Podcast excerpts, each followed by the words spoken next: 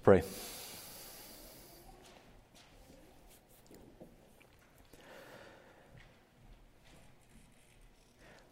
Father in heaven, moments like this, we are so utterly dependent upon the third person of the Trinity.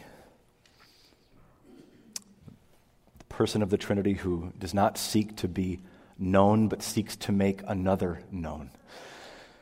O oh, Holy Spirit, would you come and fall on us now as we open our Bibles and as we seek to know, first of all, more of our great and cavernous need for you as we look at the sin of sloth.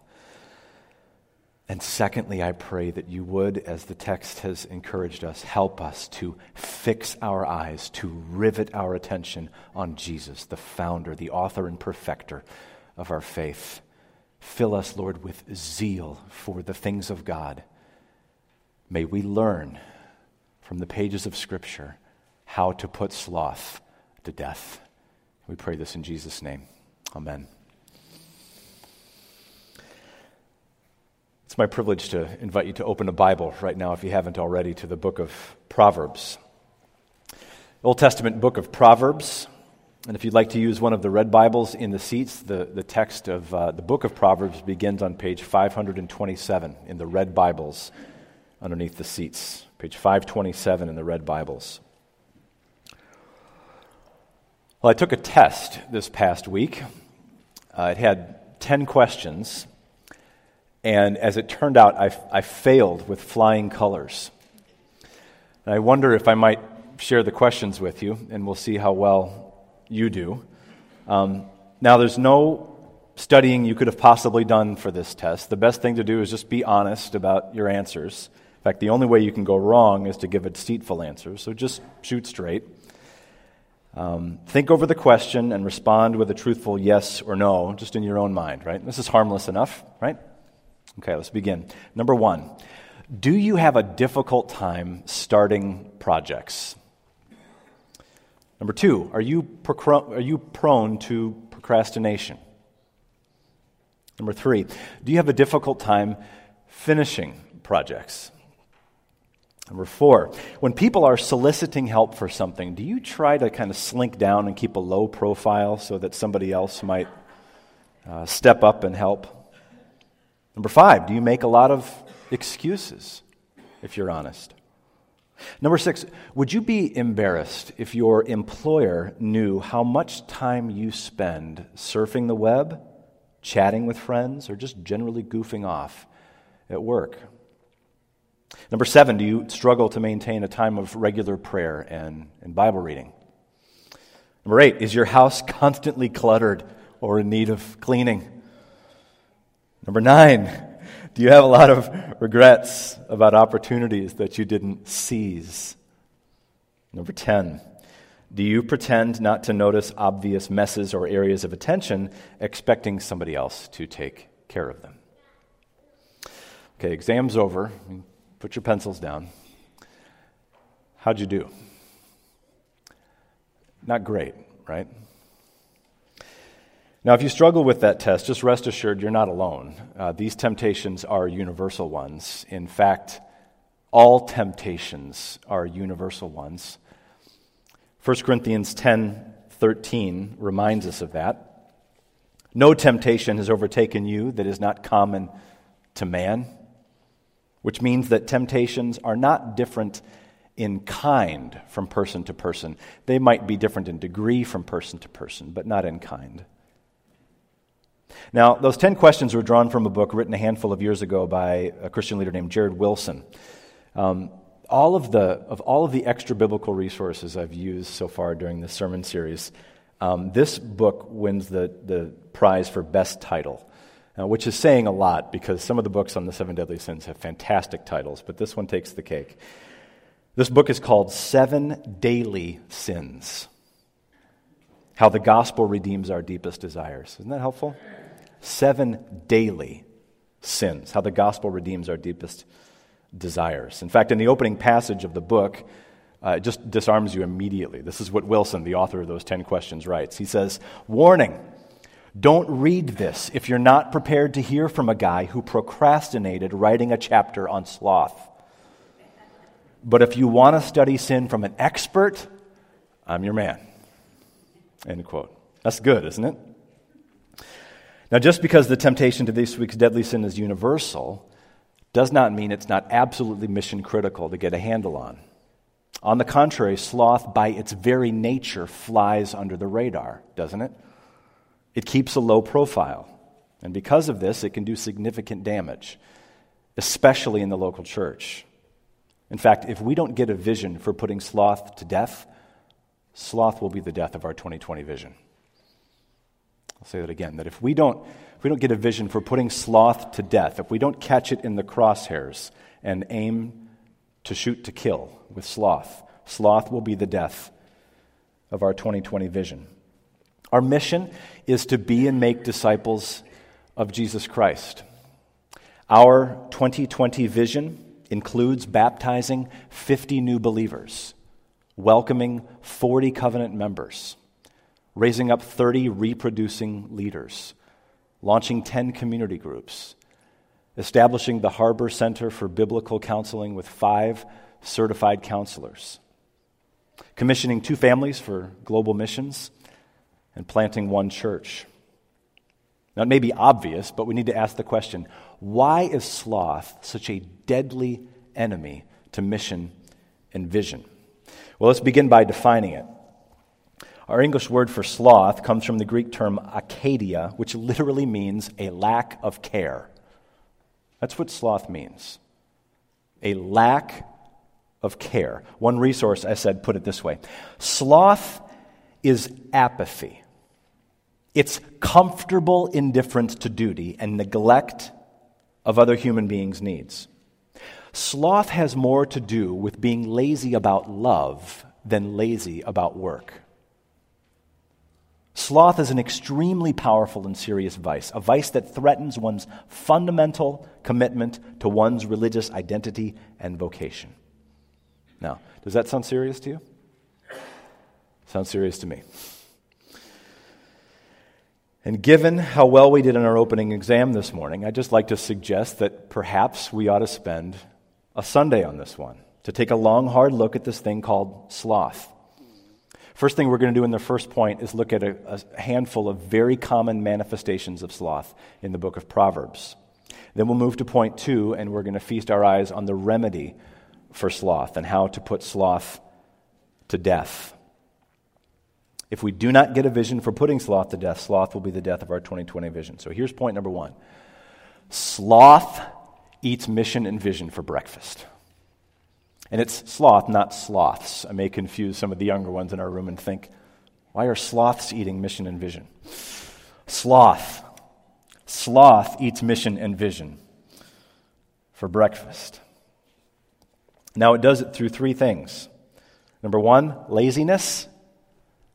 Number two, carelessness. Number three, excuses.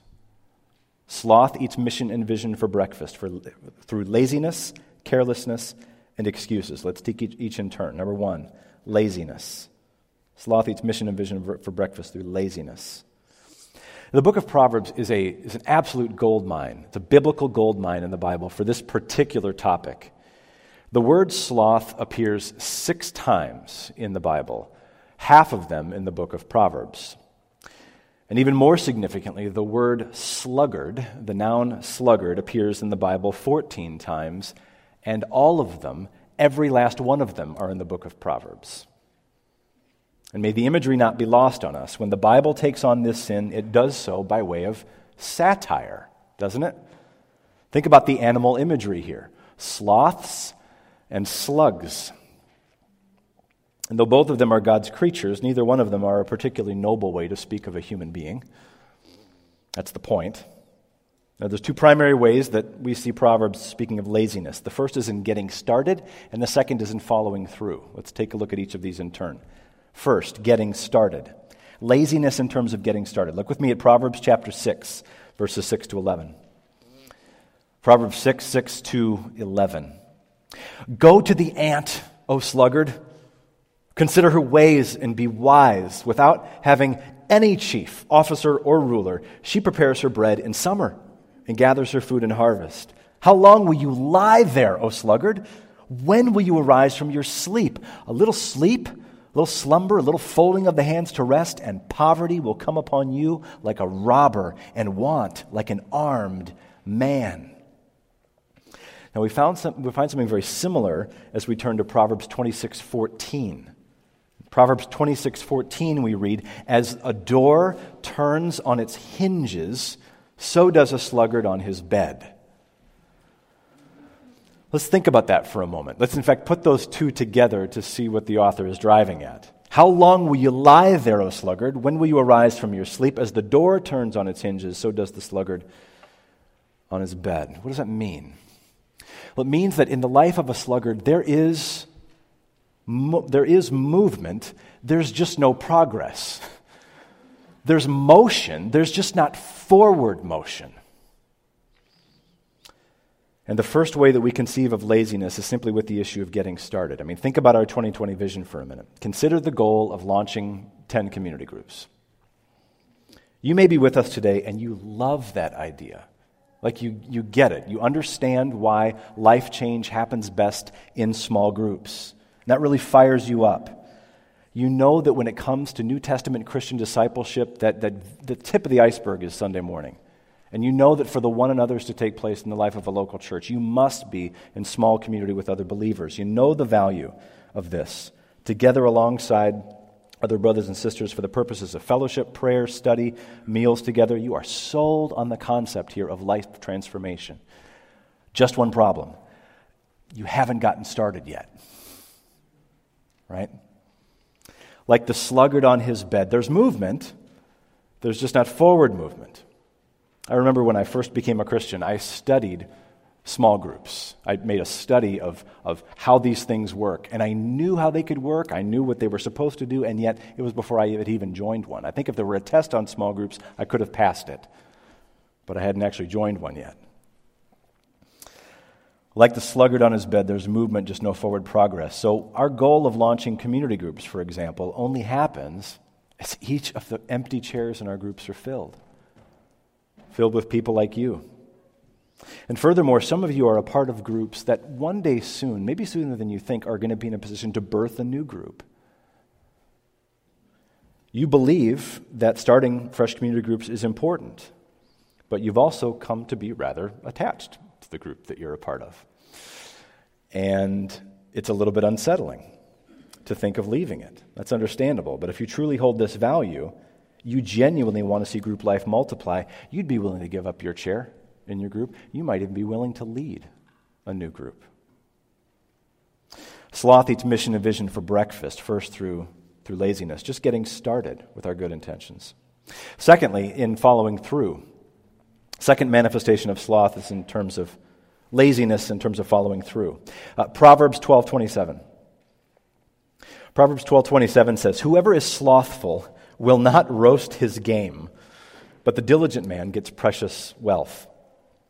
Similarly, Proverbs 19:24 says, "The sluggard buries his hand in the dish and will not even bring it back to his mouth." Proverbs 26:15 says the sluggard buries his hand in the dish and it wears him out to bring it back to his mouth. Now, the common denominator here is, is follow through, right? Now listen carefully. Listen back to Proverbs 12:27. I want to pick up a nuance here that we may have missed. Whoever is slothful will not roast his game. Let's just hold it up there. It may sound like with this, these proverbs piling on that we're just adding to, we're, we're, creating new categories of laziness. And in a sense, we are. I mean, how slack can you possibly be, right? You're, you're hungry, you won't even cook your dinner over an open flame. And without a doubt, some of that's obviously here. But if we press into this verse a little bit, I think we'll see that there's more than meets the eye. For example, where did this slothful person's game come from in the first place? He hunted it down. He got out of bed, he put on his gear, he grabbed his weapon, he left from home for the hunt, he killed an animal. He's not that lazy. In fact, he's actually rather busy. Which brings us to a curious truth about sloth. Sometimes sloth is lazy, but other times it's awfully busy. One author I read put it this way Sloth, the slothful person, can be either a couch potato or a person who is very busy and active. Very busy, that is, trying to get what he wants without having to change or give of himself. So, this is just a parenthetical point that we need to make here. Yes, we're talking about sloth in terms of, of laziness, but sloth does manifest itself as busyness too. We talk about being crazy busy. I wonder sometimes if we're not lazy busy, though, right?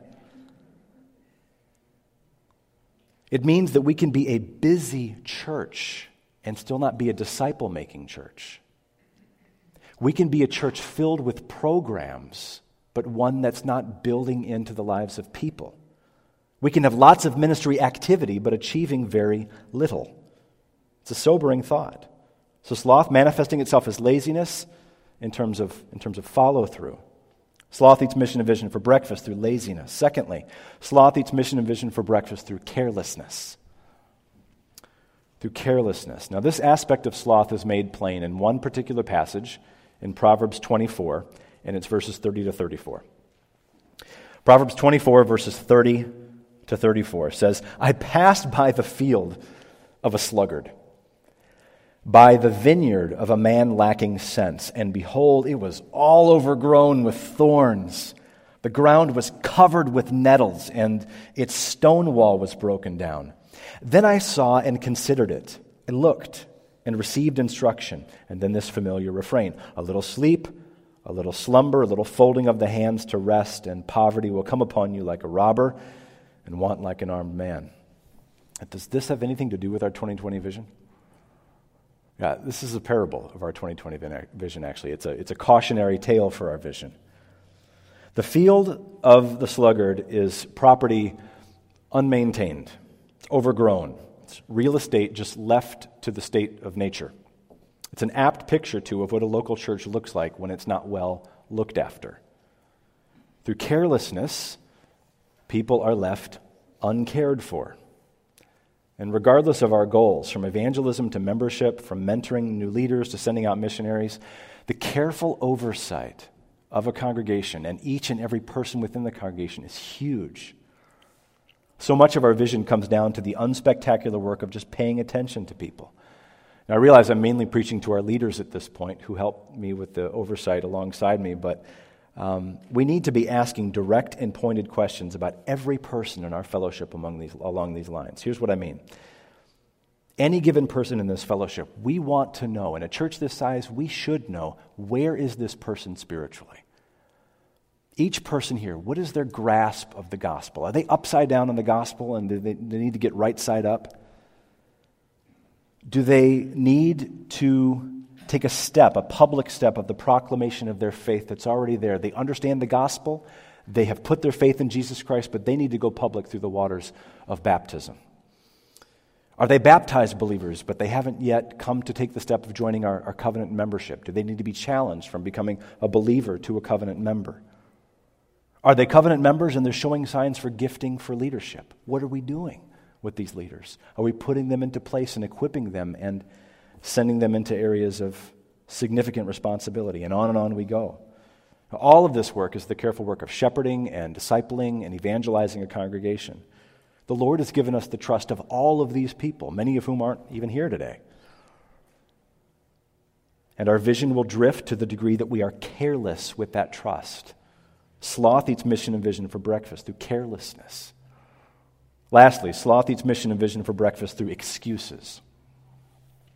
Sloth eats mission and vision for breakfast through, through excuses. Listen to Proverbs 22 13. Proverbs 22 13 says, The sluggard says, There is a lion outside. I shall be killed in the streets. Or very similarly, Proverbs 26 13 says, The, the sluggard says, There's a lion in the road, there's a lion in the streets. Now, it is true that there were lions in ancient Palestine. There were. They just lived in forests. Uh, they didn't live in Old Jerusalem, as one commentator says, in, in the streets of Israel's fortified cities, especially not in a fortified plaza area bustling with soldiers and merchants and administrators, common people. So this is an excuse. It's just a really lame one.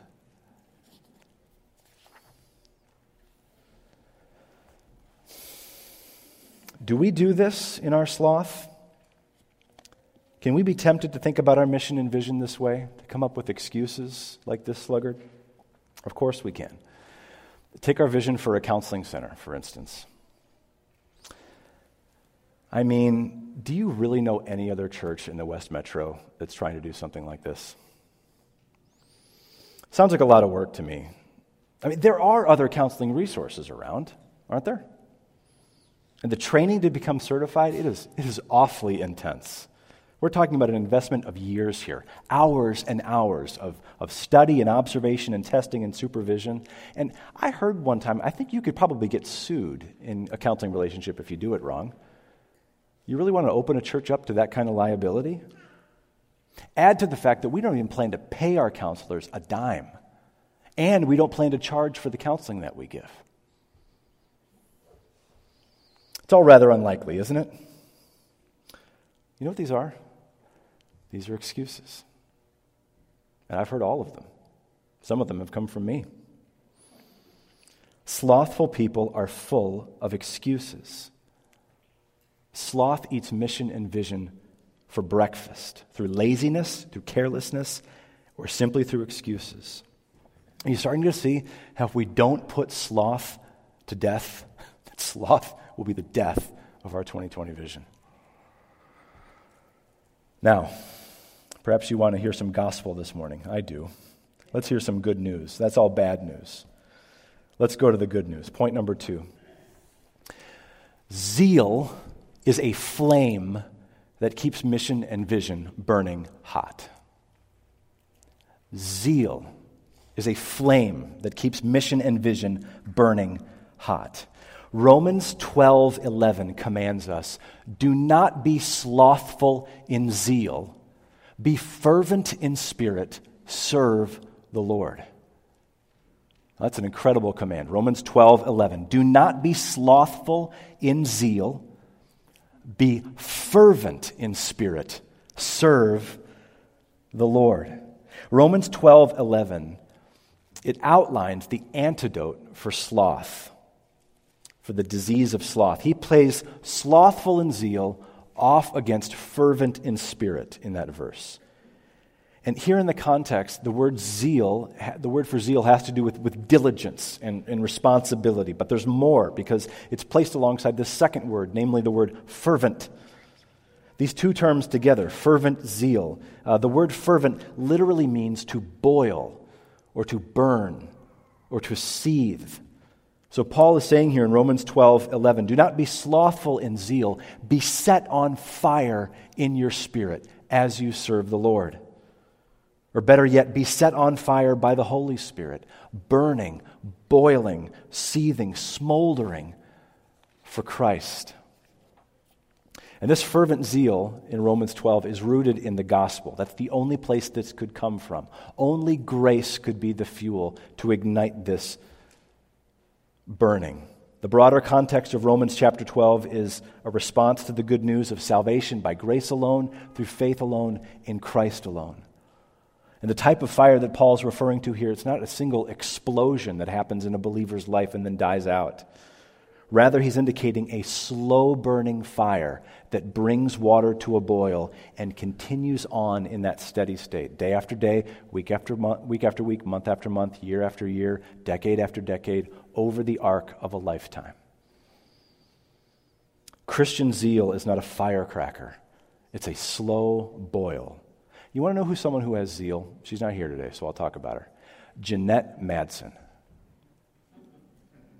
Someone said that on Thursday at the Bible study. She was filled with passion for our, um, our variety show that we had. In fact, it came together largely because of Jeanette's insistence.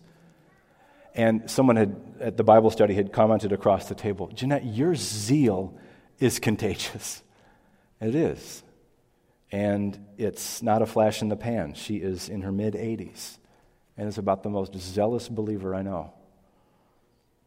So, It's not a firecracker, it's a slow boil. Zeal is a flame that keeps mission and vision burning hot over the years. So, as we close, let's just look at some four brief applications. Four areas of life in the local church that, on the one hand, can be sabotaged by sloth, and on the other hand, can be fueled by, by zeal. Zeal is a flame that keeps mission and vision burning hot. Number one, first, for Christian fellowship. Christian fellowship. Zeal is a flame that keeps mission and vision burning hot for Christian fellowship. This past Wednesday, we began our study of the book of, of Hebrews. And one theme that struck me in a particular way is how the author deals with the topic of sloth. In Hebrews 5:11, the, the writer to the Hebrews would have addressed a particular doctrinal issue, but he came to the conclusion that he couldn't.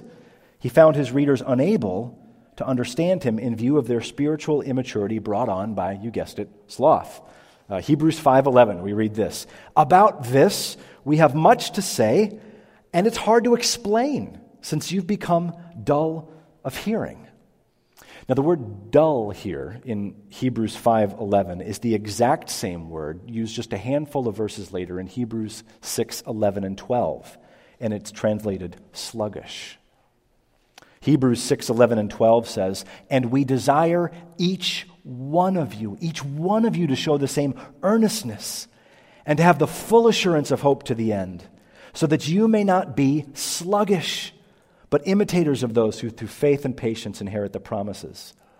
And then this familiar text, Hebrews 10 24 to 25, the author writes, And let us consider how to stir one another up to love and good works, not neglecting to meet together, as is the habit of some, but all the more gathering together as we see the day drawing near. So, do you hear in these passages how sloth tends to trip up Christian fellowship? God's word wouldn't urge us to meet together if it weren't awfully tempting not to. It's incredibly tempting. As we've said before in this church, nobody falls away from Jesus. They walk away, one step at a time, one meeting at a time, one discipline at a time, one relationship at a time. Very little in the surrounding culture is conducive to Christian fellowship. We can't look around the West Westonka area and find passion for this sort of thing. Most people in the West Westonka area aren't atheists, they're just apatheists. Right? and only more so as the weather gets nicer. Remember our definition of sloth sloth is apathy, comfortable indifference to duty and neglect of other human beings' needs. Sloth has more to do with being lazy about love than lazy about work. So there's no doubt that sloth poses a massive, massive threat to our Christian fellowship. Only Holy Spirit fueled zeal for the local church can combat this. Zeal is a flame that keeps Christian mission and vision burning bright through fellowship. Secondly, zeal is a flame that keeps Christian mission burning and bright and hot for conflict resolution. This one was surprising to me this week. It's become very obvious as I've dwelt on it some more here. Zeal is a flame that keeps mission and vision burning hot for conflict resolution. Now, please don't misunderstand. I, I, don't mean to be saying that zeal leads us to have a craving for conflict. That's not what I'm saying for conflict resolution. Rather, this is a passion for peacemaking. Zealous people are passion for peacemaking. Listen to the way that the author of the Hebrews puts it in Hebrews 12 12 and following.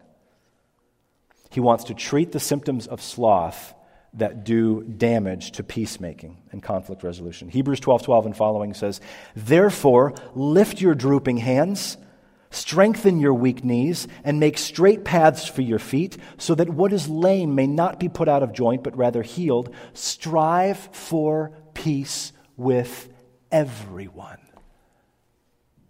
Those five words, strive for peace with everyone, come right on the heels of a very passionate call to zeal. Because avoiding conflict resolution is a common symptom of sloth. Do you know that? Think about it. The Bible calls us not to let the sun go down on our anger. That's what we looked at last week, the sin of anger. Why does God do that? Because of sloth. Conflict resolution can be hard work, and we are lazy. We are careless. We have a million excuses not to go through it. In other words, what I'm saying is this is, is many breakups, whether we're talking about the breakups of marriages or breakups of local churches, they come back to this issue of sloth. Whether we're talking about that late night conversation that you need to have with your spouse before your head hits the pillow, or it's that long overdue conversation with somebody else in your local church. Zeal motivated call is the same. Hebrews 12, 12 to 14. You say, oh, but I'm so tired. I mean, wouldn't it just be just as easy to find a new spouse or find a new church? And I would say to you, Hebrews 12, 12, lift your drooping hands, strengthen your weak knees. Make straight paths for your feet so that what is lame may not be put out of joint, but rather healed. Strive for peace with everyone. Strive for it. Zeal is a flame that keeps mission and vision burning hot for conflict resolution. Third, zeal is a flame that keeps mission and vision burning hot for personal holiness. For personal holiness. This application just comes along for the ride in view of the last one because it's, it's in the same passage of Hebrews 12 12 to 14. Listen to the whole thing again. Therefore, lift your drooping hands, strengthen your weak knees, make straight paths for your feet, so what is lame may not be put out of joint, but rather healed. Strive for peace with everyone and for the holiness without which no one will see the Lord. Strive for peace with everyone, there's conflict resolution, and for the holiness without which no one will see the Lord. That's personal holiness. I, I hope you believe that this morning that there is a holiness without which no one will see the Lord. So this verse is about combating sloth, but it's also about doing so through a commitment to sanctification. One of the most chilling things I read all week came from author Rebecca DeYoung in her book on the seven deadly sins called Glittering Vices. This is what she says. Listen to this Sloth sabotages sanctification. Sloth sabotages sanctification. The sloth, the slothful are inwardly unwilling to be moved. They are stuck between a self they cannot bear and a self they cannot bear to become. That will repay some meditation if you write that down. Sloth sabotages sanctification. So you're stuck between the self you cannot bear, that is the self that you currently are, and the self that you cannot bear to become, the one that Jesus is calling you to become in holiness. Zeal to slay the sin in our lives. We cannot drift into sanctification, and holiness does not come about apart from a conscious effort to turn away from all known sin in our lives, all of it. All known sin pride, envy, sinful anger, and now we can add to that list this week sloth. Next week, we'll add greed, and then gluttony, and then lust. As I mentioned these sins, did you come in defeated this morning? Did you barely squeak in the door for worship today? Overcome by one or perhaps a combination of these? Defeated by the same old temptation and sin? Do you know Jesus? Are you indwelt by the Holy Spirit? If so, then you need to hear Hebrews 12 12 and following lift your drooping hands. Strengthen your weak knees so that what is lame may not be put out of joint. Make straight paths for your feet, and in the strength that He supplies, strive for the holiness without which no one will see the Lord. Amen? One final application, and we're done. Zeal is a flame that keeps mission and vision burning hot for personal evangelism. Zeal is a flame that keeps mission and vision burning hot for personal evangelism. Now, Colossians 4 2 to 6 is easily my favorite passage in the Bible on the nature of evangelism. And the reason why it's relevant for us this morning is that Paul is swimming upstream against sloth the whole way. Let's listen to him. Colossians 4 2 to 6. Continue steadfastly in prayer, being watchful in it with thanksgiving. At the same time, pray also for us that God may open to us a door for the word, to declare the mystery of Christ on account of which I am in prison, that I may make it clear which is how I ought to speak. Walk in wisdom toward outsiders, making the best use of the time. Let your speech always be gracious, seasoned with salt, so that you may know how to answer each person. So, Paul's steps of personal evangelism in Colossians 4 2 to 6, they come down to, to four words, and you can rhyme them together prayer, care, share with unbelievers. Prayer, care, share.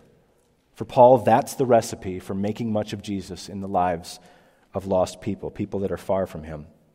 But notice how each one of these is threatened by sloth. Nowhere does sloth tend to be more obvious in the 21st century church in our nation than when it relates to evangelism.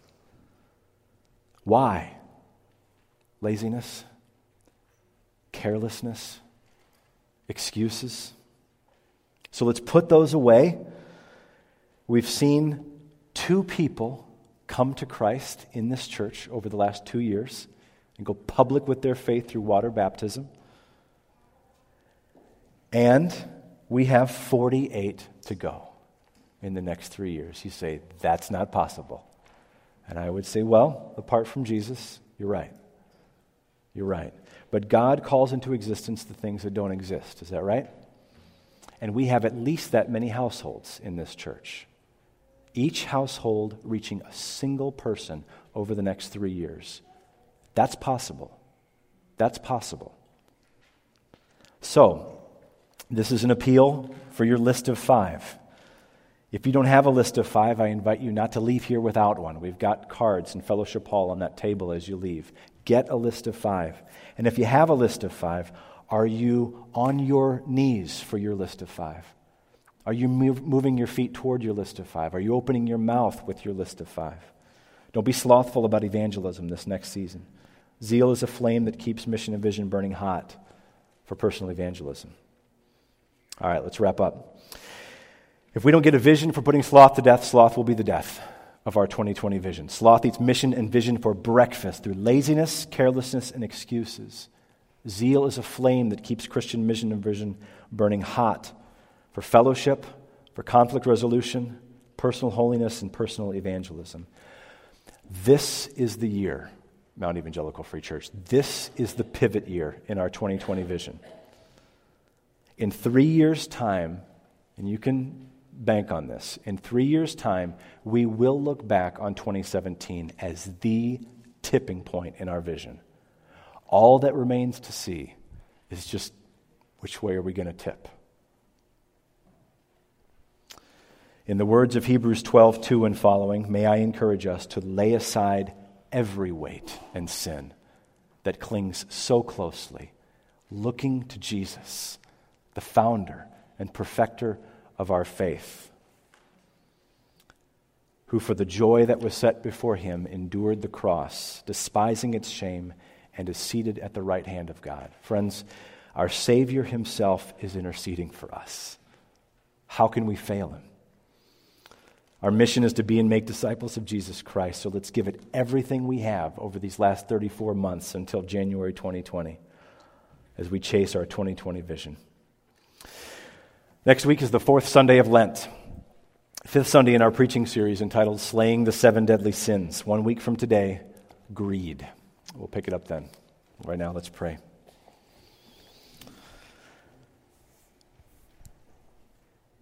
Father in heaven, would you do the miracle of slaying the sin of sloth in our lives? Father, would you, would you get our eyes up and, and riveted onto our Savior, risen, reigning with you? May our eyes move outward in love for other people. May we be deeply devoted to the good of this local church and to the, the building up the body of Christ, Lord, all around us. May we be people that are zealous for evangelism. Lord, somebody was, was zealous for evangelism with us. I pray, Lord, that we would not be stingy with the gospel and that we would be lavish with it.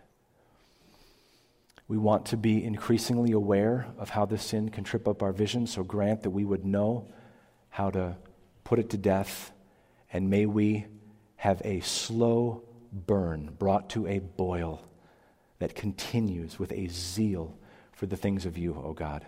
We thank you for our mission to be and make disciples of Jesus. May we chase that mission and our vision, our 2020 vision, with great joy and with all of the strength that you supply to the glory that you deserve. In Jesus' holy name we pray. Amen.